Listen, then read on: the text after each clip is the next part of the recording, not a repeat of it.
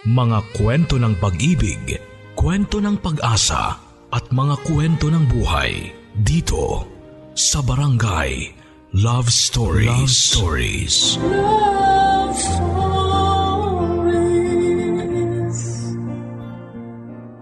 Ang bibida sa ating kwento ngayong araw ay isang babaeng matindi ang crush sa kanyang kapitbahay. Ikaw, minsan ba ay nagka-crush ka na sa kapitbahay mo? Yung feeling na hindi kumpleto ang araw mo kapag hindi mo siya nakikita kahit saglit lang. Ganon daw kasi yung feeling nitong si Jessie. Ang bida sa ating kwento. Tulad mo, alam ko na nagkagusto rin siya sa kapitbahay niya.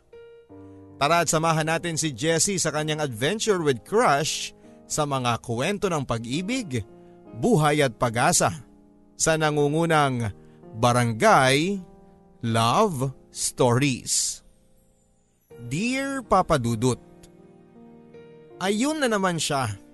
Ang gwapo-gwapo talaga niya. Sa malayuan ay para siyang si Jack Roberto at kapag malapitan ay para siyang si Mikael Daes. Basta ganun. Tuwing umaga, bago pa man ako makapaghilamos ay sisilipin ko na siya mula sa aking maliit na bintana.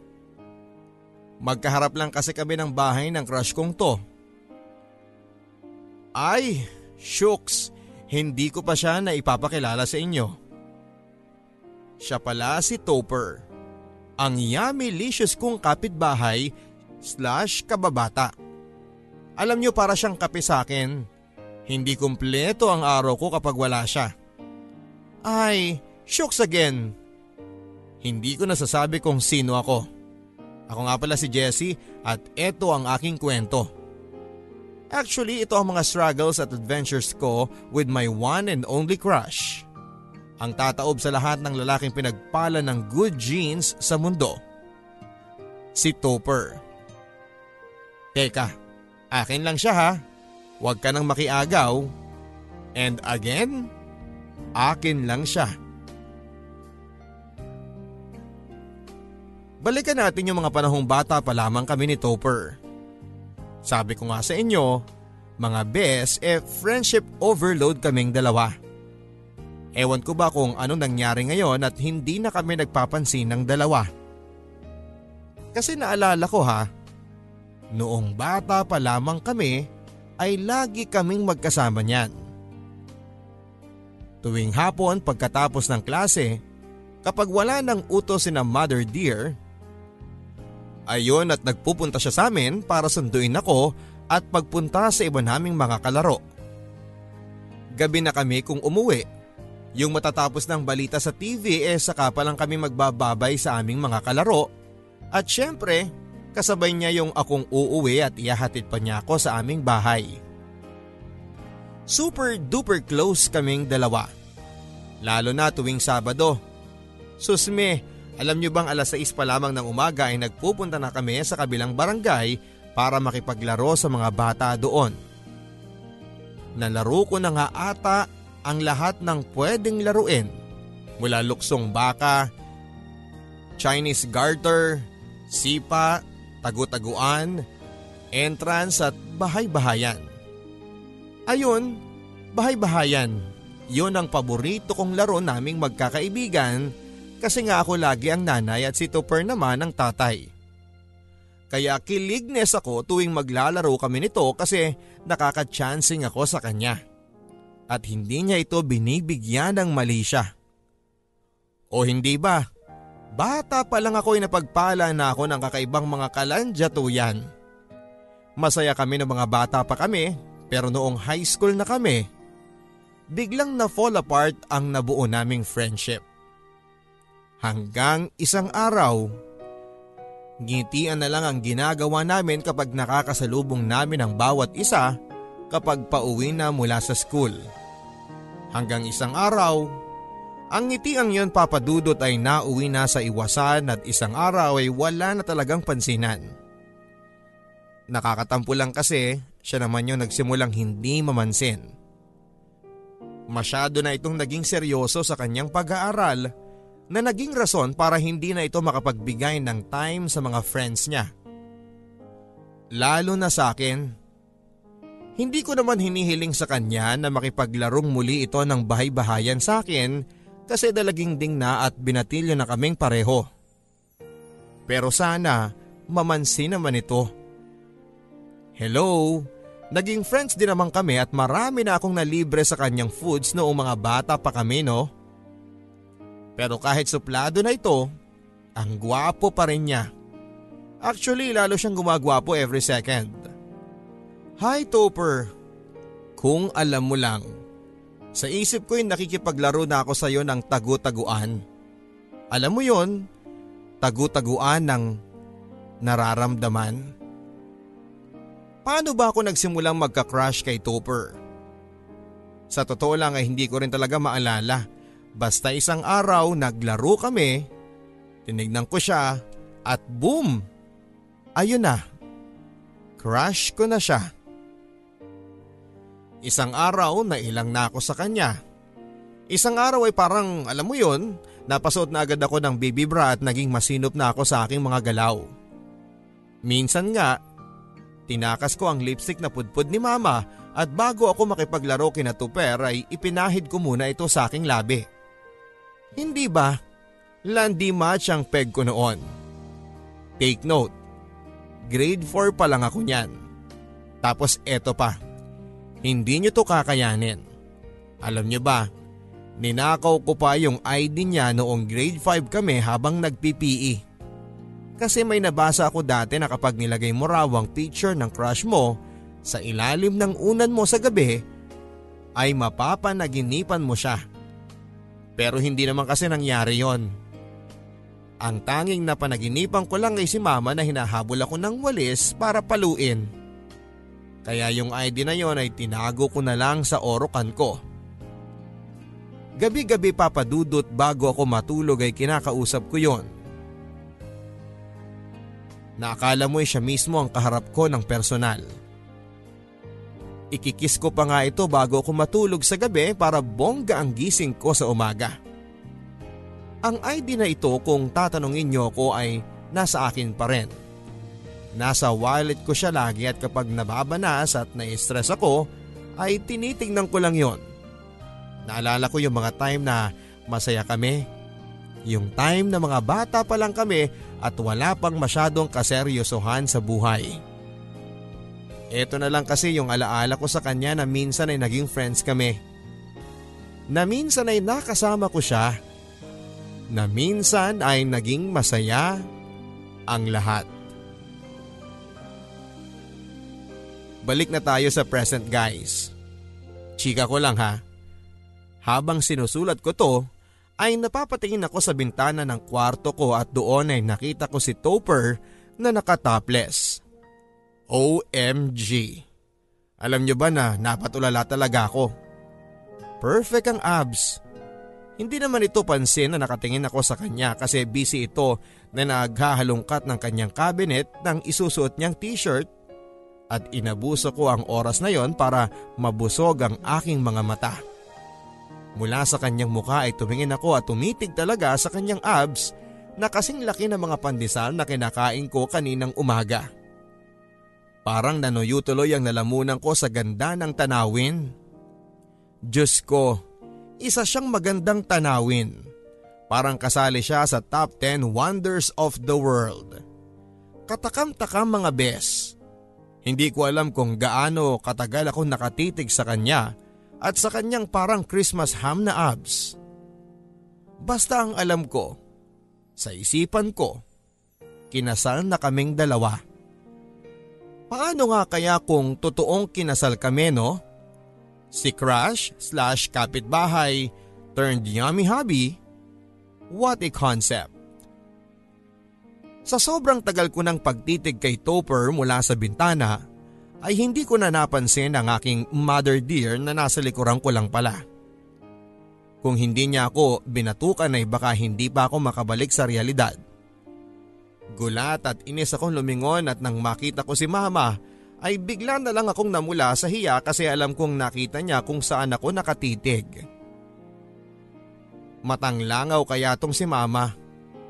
Kita lahat kahit na anong anggulo pa. Oh, Nakatitig ka na naman kay Tuper.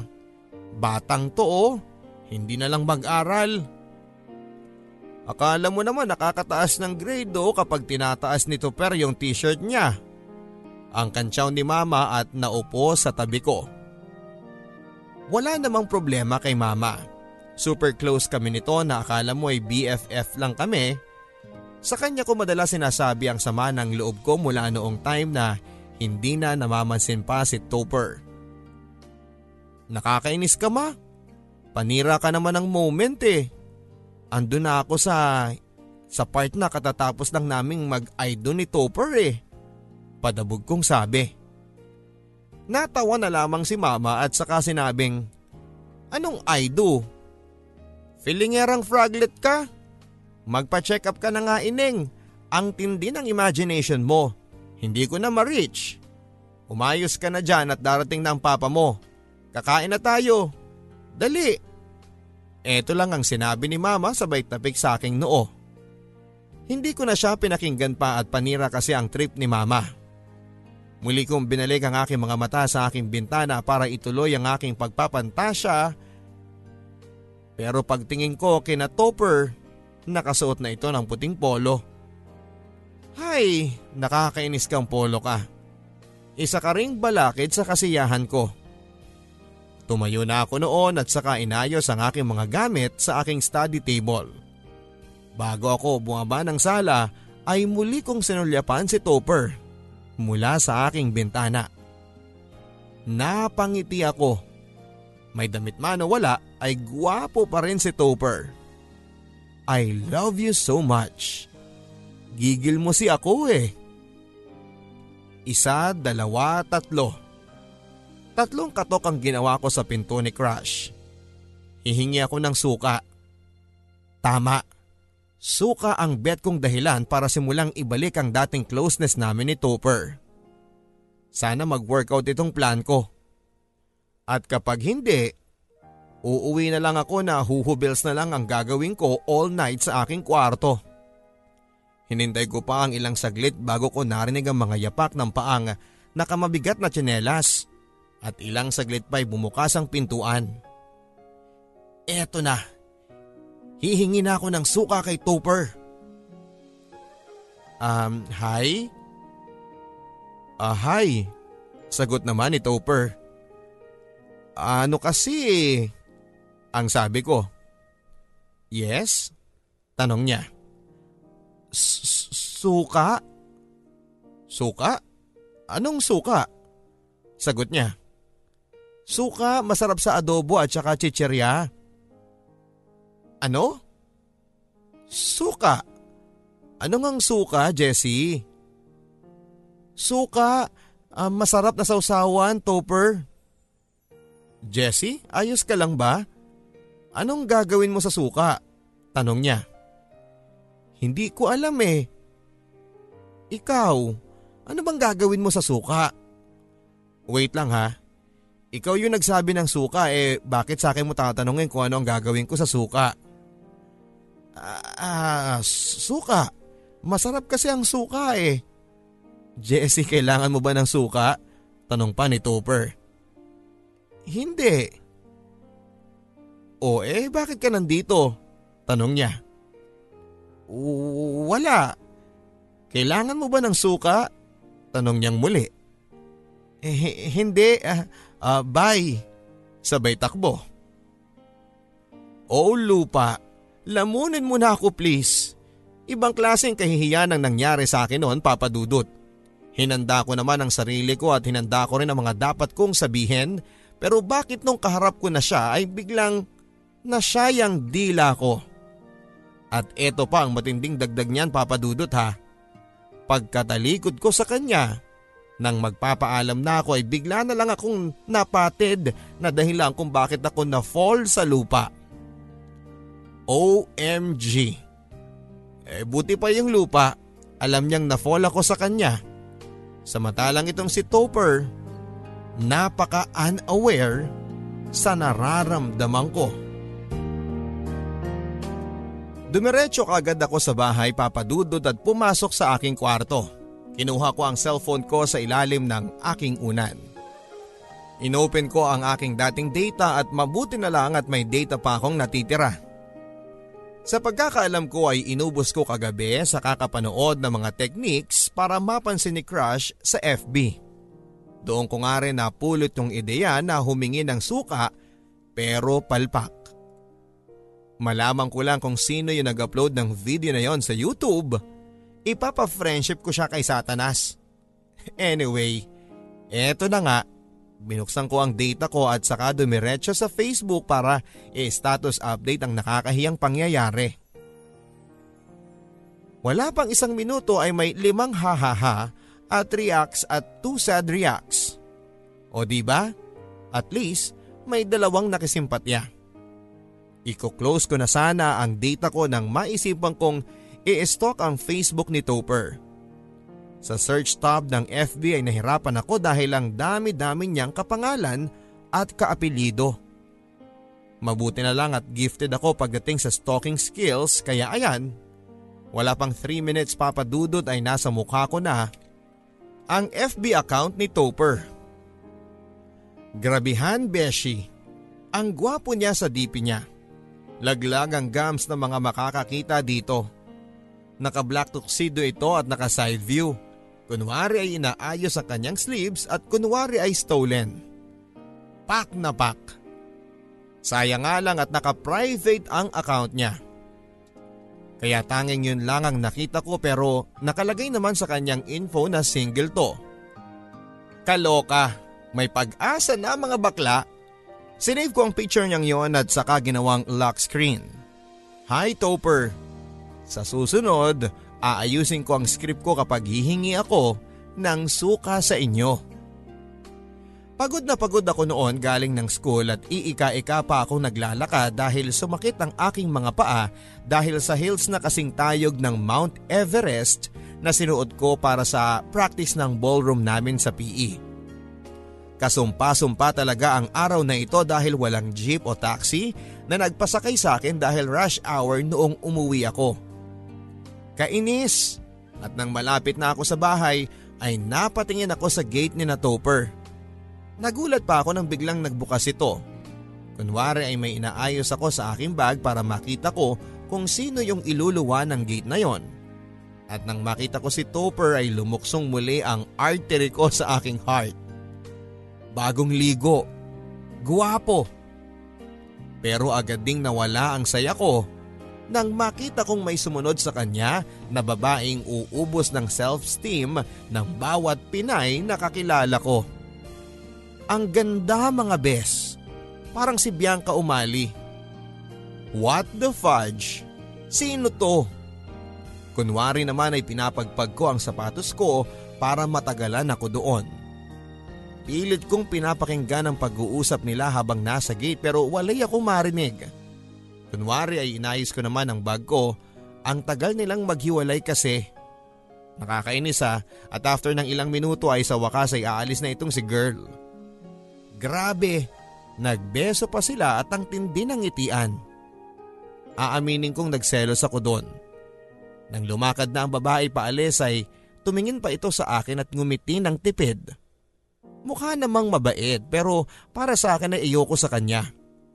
Sino ba siya para bumeso kay Topper? Tinandaan ko ang mukha niya. Humanda ka mamaya sa FB. Hahanapin kita. Nang makalayo na ang babae ay pumasok na rin sa bahay sina Topper. As usual, hindi naman ako nito pinansin. Grabe ha. Hoy Topper, nung bata pa tayo hinahatian kita lagi ng pagkain ko no? Sigaw ko sa aking isipan. Nagmarcha na ako papasok ng aming bahay.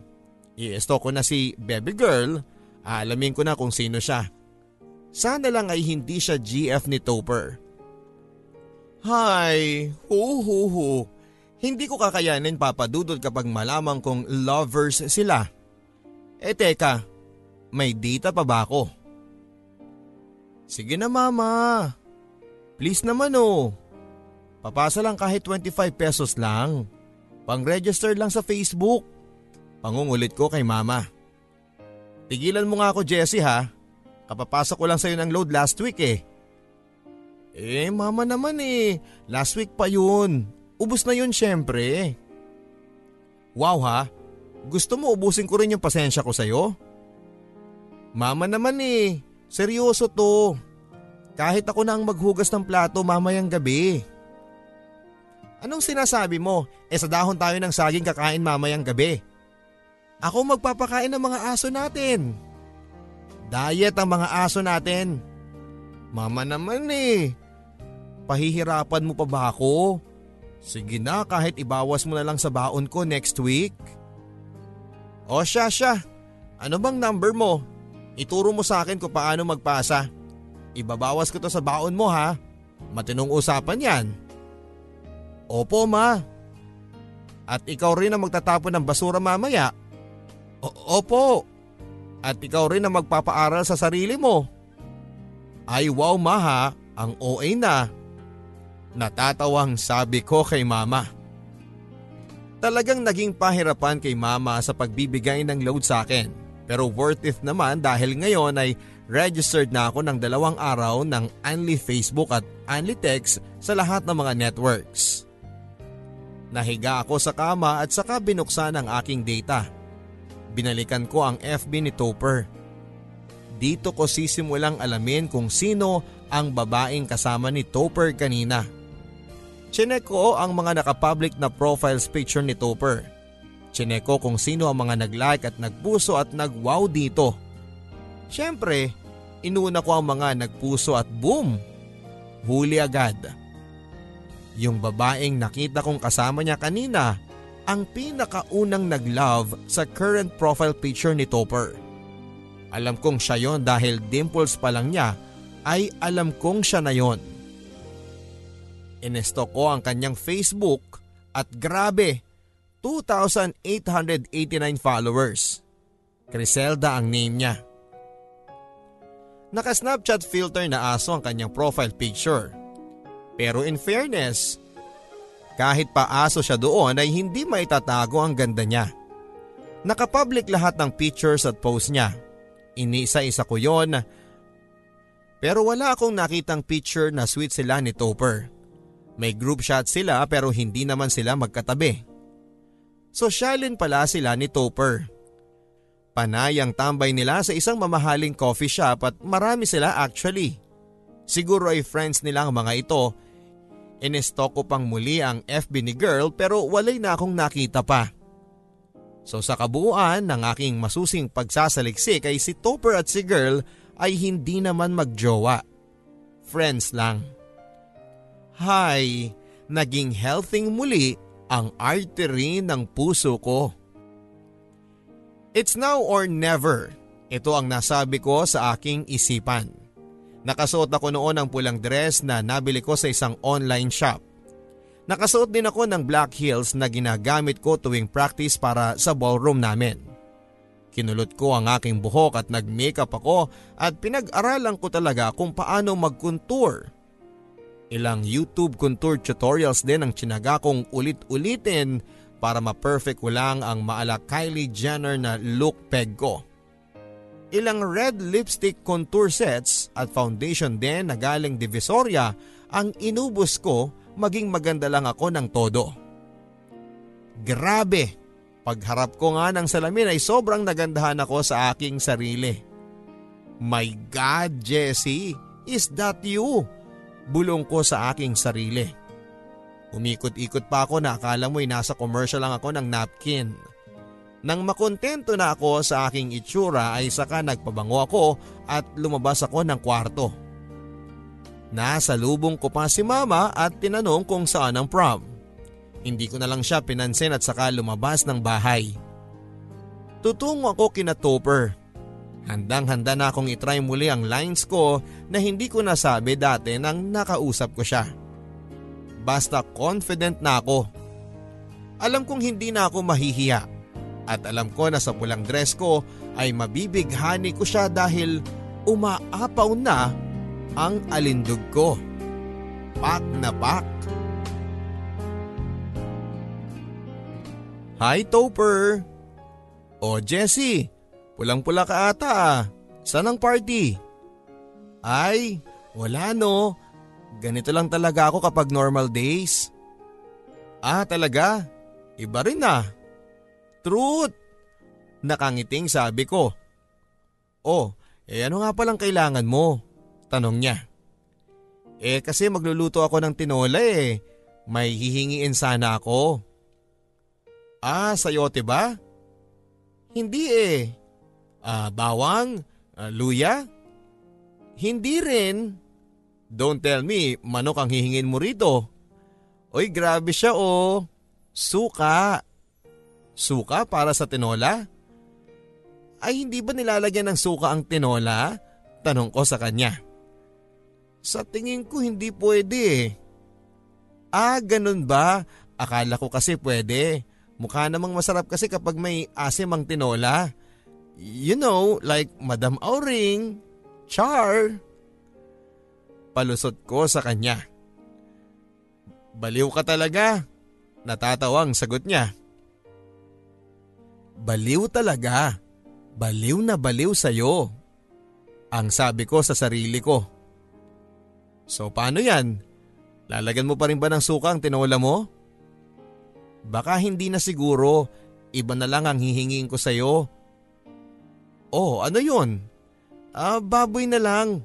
Palitan ko rin bukas. Magtetinola ka ng baboy? Oo, hindi ba pwede? OMG Jessie ha, hindi pwede. Patawa ka talaga. Mula pagkabata, kalog ka na. Hay, akala ko kasi pwede eh. Sige, pahingi na lang ng patis. Siguro naman, pwede nang lagyan ng patis ang tinola ha. Noon naman ay natatawa na si Topper. Oo naman, wait lang ha at kukunan kita sa kusina. OMG, ang haba ng aming convo ni Topper. Nakaka-stress nga lang kasi parang nagpipinoy henyo kami para sa tinola. Medyo bubelya kasi ako sa pagluluto kaya ayan, maling-mali ang mga sinabi ko na Ricardo ng tinola. Mabuti na lang at hindi niya napansin na hindi pang tinola ang pakay ko sa kanya. Hay, kung alam lang niya ang katotohanan, ang totoong dahilan kung bakit ako nagpunta sa bahay nila. Hanggang ngayon ay hindi ako makapag-get over sa aming naging pag-uusap ni Topper. Kahit hindi naging mahaba ang usapan namin, ay ayos lang. At least ay parang unti-unti nang bumabalik ang dating kami. Yung Topper na komportable akong maging bobo sa harapan niya. Hi, this is it. Alam kong konting kembot na lang at magiging close na kaming muli. Malay mo eh pwede na ulit kaming magbahay-bahayan. Or mas okay kung ibabahay niya ako. Charot lang. Pero why not hindi ba? Hindi natin alam. Baka sa susunod na pagkatok ko sa buhay nila ay hindi na asin, patis, manok, baboy o sayote ang ibibigay niya. Kundi ang puso niya. What a concept mga best no? Ano pa kaya ang pwede kong hiramin o hingin sa kanila? Hingi kaya ako ng tubo o kaya toothbrush na hindi na ginagamit. Pwede rin humiram ako ng nail cutter kahit yung kinakalawang na. O baka naman pwede ko siyang lapitan para magkaroling kahit na hindi pa December. O mas maganda kung hihingi ako ng donasyon para sa mga batang kalye para naman plus ganda point sa akin dahil magmumukha akong may mabuting puso. Alin kaya sa mga to beshies? O kaya hingi na lang ulit ako ng suka para sa iluluto kong ginisang munggo. Eh pwede bang suka doon? At dahil nga kampante na ako kay Topper ay inad ko na ito sa Facebook. Alam kong i-accept niya ito at mahiya naman siya kung hindi. Eh kapitbahay slash kababata niya ako no? Oras na siguro para maging FB friends na kami. Matapos ko siyang i-add ay nahiga ako sa kama ng limang minuto at saka muling chinek ang Facebook ko kung inaccept na niya ako pero hindi pa rin. After 30 minutes ay muli kong binuksan ang Facebook ko pero dismayado ako nang makita kong hindi pa rin niya ako ina-accept. Kinansel ko ng request. Baka hindi niya kasi napansin. After 2 minutes ay inad ko siyang muli Pagkatapos ay nagpalipas ako ng isang oras Para naman hindi halatang inaabangan ko talaga ang pag-accept niya sa akin. Pero nung chinek ko na ay wala pa rin. Pambihira naman this guy. Pinoko ito pero hindi ito nag-poke back. Wow talaga si Crush. Payami match. Tumayo ako mula sa pagkakahiga at saka sumilip sa may bintana. Nasa kwarto naman si Topper at nakaharap sa kanyang computer. Mukhang busy. Ah, baka naman busy kaya hindi pa nagche-check ng friend request. Ito na lang ang naging pampalubag loob ko sa sarili ko. Sana nga ay busy lang talaga siya kaya hindi niya ma-check ang Facebook niya. Dismayado akong humiga sa kama at saka nag-check na lang ng newsfeed ko sa Facebook na pampalipas ng oras habang hindi pa ina-accept ni Topper ang friend request ko. Kapag may nadadaanan akong magagandang quotes, sa Facebook ay sineshare ko ito. Lalo na yung mga kasawian slash hugot quotes. Ay, flinad ko na talaga ang timeline ko niyan hanggang sa bumagal na ang data ko at hindi ko napansin na more than one hour na pala akong nagfe-Facebook ng tuloy-tuloy na naging dahilan para maging 0 MB na ang data ko. Naubos ko na ang data ko't lahat-lahat pero hindi pa rin ako ina-accept ni Topper. Grabe siya. Ano bang tingin niya sa akin at parang ayaw niya kaming maging Facebook friends? Naglalakad ako noon sa isang bazaar malapit sa aming barangay. Napangiti ako at naalala ko lang noong bata pa lang kami ay isa itong maliit na parke kung saan ay nakapaglalaro kami ng free ni Topper. Habulan ng peg namin noon. Outcatcher, langit lupa o kaya naman ay minsan ay nakahiga lang kami sa madamong parking ito at saka nakatingin sa langit sabay kanta ng paborito naming mga 90s songs nagkakatawanan, nagkikilitian at sa huli naghahabulan na naman. Napabuntong hininga na nga lang ako papadudot. Nakakamiss maging bata. Nakakamiss yung mga panahong ang problema mo lang ay yung lalaruing kinabukasan o kaya ay kung magbabati ba kayo ng nakaaway mong kalaro. Ngayon kasi, nakaka-stress na. Bukod sa pag-aaral ay dagdag mo pa ang problema sa love life. Love life? Wala naman akong love life eh. Ang itsosera ko talaga. Tingnan mo nga, si Topper ni hindi man lang inaccept ang friend request ko. Asahan ko pa ba na magkaka-love life ako? No na siguro. Pero kasi siya lang ang bet ko. Promise kay God Gagawin ko ang lahat i-accept lang niya ang friend request ko. Kung kailangan magnovena ako everyday ay gagawin ko. Basta importante kasi na i-accept niya ang friend request na yon. Ano ba ang mga dahilan kung bakit gusto kong i-accept niya ang friend request ko? Ito kasi yon mga Lodi. Unang dahilan kung bakit kailangang i-accept ni Crash ang friend request ko kasi kailangan kong makita lahat ng selfie niya. Lahat naman tayo hindi ba gusto nating makita ang good morning selfie ni Crush? Yung OOTD niya o kaya eh bago matulog, yung topless selfie niya, basta getchong nyo na yon. Ikalawang dahilan. Kasi gusto ko siyang makilala ng mas mabuti. More than just a kapitbahay, ganern, Marami naman akong alam tungkol kay Topper eh pero pangbaol na kasi yung mga yun eh.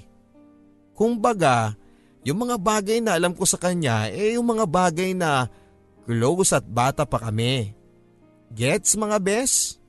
So kailangang latest updates na sa kanya ang mga malaman ko. Tulad ng paborito niyang pagkain, libro, clothing line, kung ano ang hindi pwede sa kanya kung saan siya nagwawalwal with friends or kahit kapag alone na siya, kung mahilig siya sa mga travel, maglaro ng Uno cards o manood ng Netflix, mga ganern. Gusto ko ring malaman kung sino ang nakakasama niya sa araw-araw. At kung palasimba ba siya, basta ganun. Gusto ko siyang makilala. Yung topper na hindi ko nakasamang lumaki. Ikatlong dahilan. Gusto kong malaman kung saan siya madalas nagpupunta para alam ko ang mapuntahan ko kapag may time at may pera ko, hindi ba? Ang stalker lang ng peg ko. Ikaapat na dahilan. Gusto ko kapag friends na kami sa Facebook, makikita niya mga selfie ko. Mga selfie ko na talagang bubuhay sa araw niya. Yap, ganyan.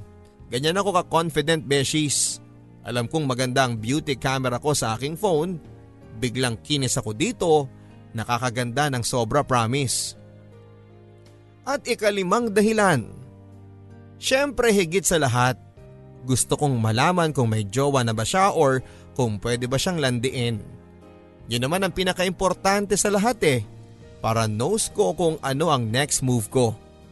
Ang hirap naman kung may jowa siya tapos eh mega asa pa rin ako hindi ba? Yan ang mga dahilan papadudot kung bakit urgent dapat ang pag-accept ni Topher sa friend request ko. Kayo ba?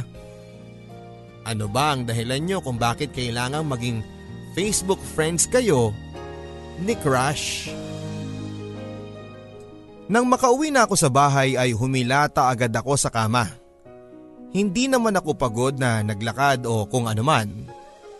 Napagod lang siguro talaga sa kakaisip kay Topper. Hindi na ako nakapagtanggal ng sapatos noon dahil sa sobrang pagkapagod pero kahit pagod ako mga bes ay nagawa ko pa rin mag-Facebook. Bago ko i-open ang data ko ay nilagay ko sa aking dibdib ang phone ko at saka pumikit at nagdasal. Lord, sana pag binuksan ko ang data ko FB friends na kami ni Topper. Please, please. Sayang naman ang data ko kapag hindi. Amen. Nang buksan ko na ang Facebook ko ay laking dismay ako. Wala pa rin notification mula kay Topper. Hindi pa niya ina-accept ang request ko. Hindi rin siya nag-poke back. Ay wow! Kaya, i-accept mo na uy. Gusto ko nang ibalibag ang phone ko noon pero naisip ko na sayang. Wala akong pampalit dito. Kalma mode muna ako at isa, dalawa, tatlo, apat na hinga pa. O ayan, kalmado na akong tunay. Dahil nga ayaw pa rin niyang i-accept ang request ko ay nilakasan ko na ang loob ko. Nagtungo ako sa aking messenger at saka si Nurge si Topper. Bahala na. Ime-message ko siya. Lakasan na lang ng loob mga besh. Kaya ko to. Maiksi pero malaman ang message ko sa kanya. Hi Topper. Si Jessie to, yung kababata at kapitbahay mo. Paki-accept naman ng friend request ko. Thanks. Sabay thumbs up. Naghintay ako ng reply mula sa kanya pero biglang sin. Hinintay ko pa ng saglit ang reply niya pero wala. Chinekong muli kung inaccept na niya ako pero dead making na, sin Lord pa. E di wow. Nagalit ako noon. May problema kaya ito sa akin? Kailangan kong malaman. Kapag hindi pa niya inaccept ang FS ko hanggang bukas, iko-confront ako na siya. At yun na nga, hindi pa rin inaccept ni Crush ang friend request ko. Huhu bells na ito. May suka kayo? Ito ang bungad kong tanong kay Tuper nang nagpunta ako sa kanilang bahay. Wala naman akong paggagamitan ng suka papadudot, gusto ko lang gawing segue ito para makumpronta ko siya kung bakit hindi niya ina-accept ang friend request ko. Suka? Para saan? Magtitinola ka ulit?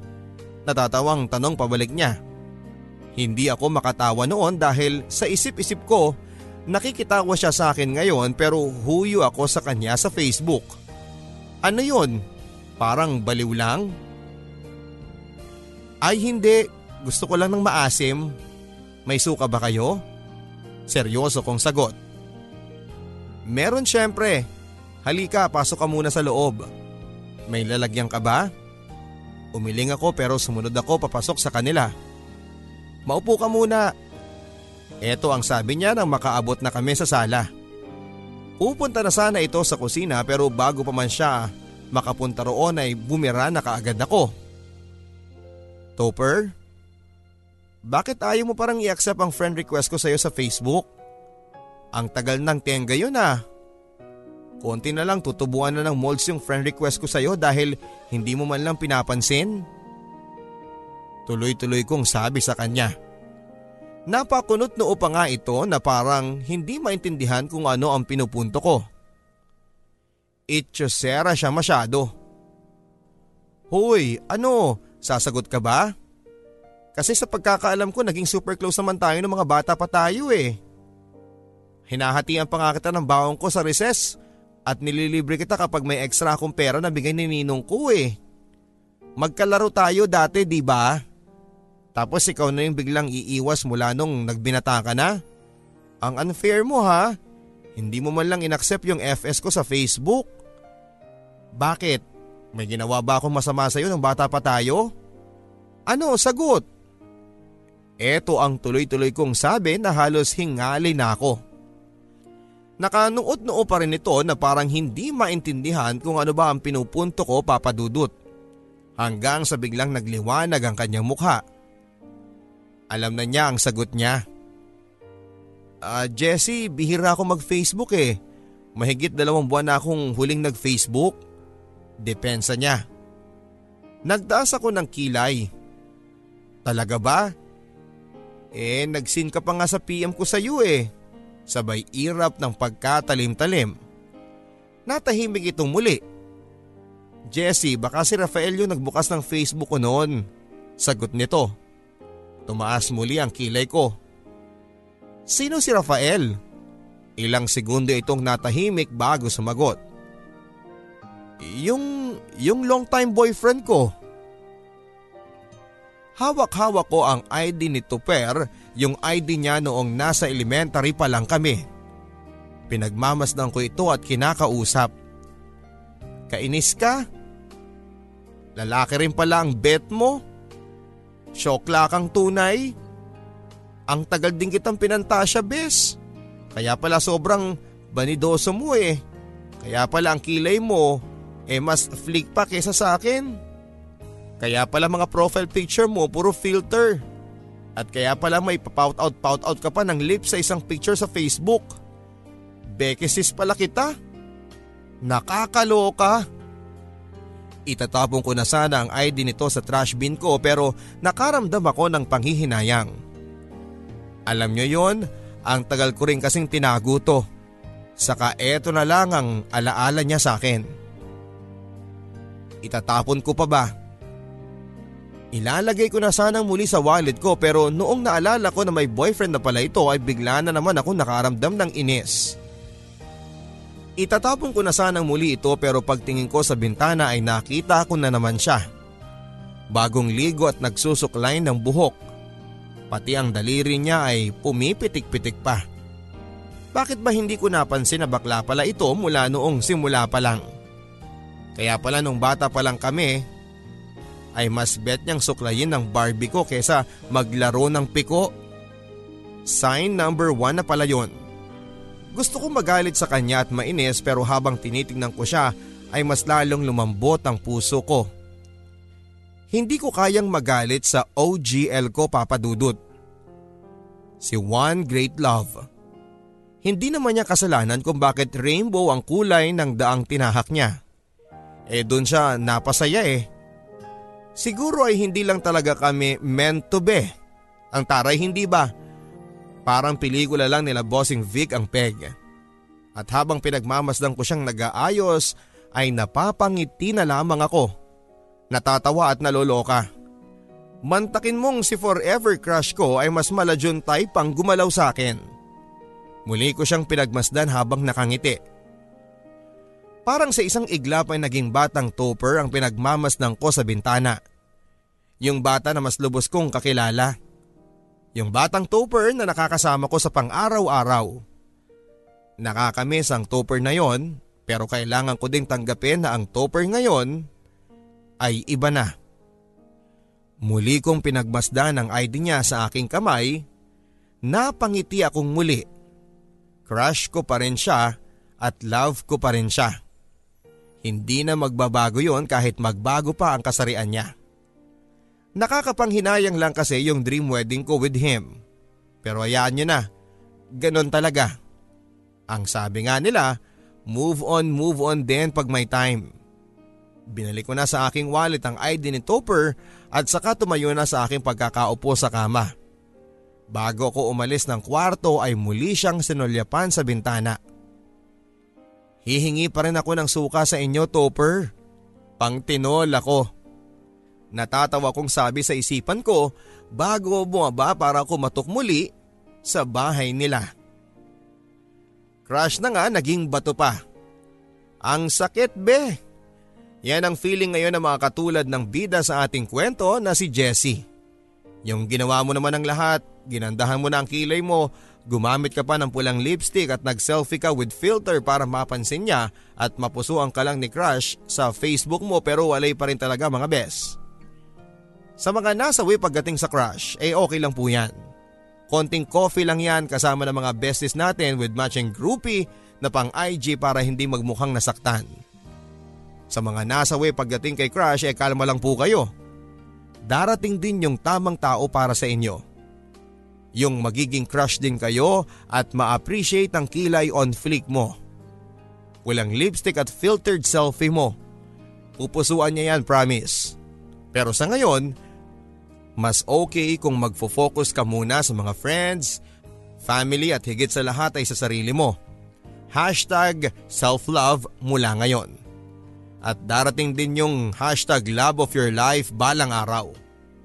Ako po ang inyong si Papa Dudut na nagsasabing kapit lang mga bes, magiging crush ka rin ng crush mo. Ang story for today ay directed by Gremlin Umali. Ang ating theme song naman ay inawit ni Joe Peril, ni JV Ramos at ni Jimmy Horado. And once again mga kapuso ako po ay nagpapasalamat sa Gandingan 2018 ng UP Los Baños sa paggagawad sa akin bilang Best FM program host sa programang Barangay Love Stories. Maraming salamat din sa pagbibigay ng award sa Radyo Nobela bilang Most Development-Oriented FM program. Samantalang ang Barangay LS 97.1 naman ay ginawaran bilang Most Development-Oriented FM station. Ang mga parangal na inyo pong iginawad ay nagsisilbing inspirasyon para mas lalo naming pagbutihin ang mga ginagawa namin sa radyo. Till next time mga kapuso, ako po si Papa Dudut sa mga kwento ng pag-ibig, buhay at pag-asa sa Barangay Love Stories.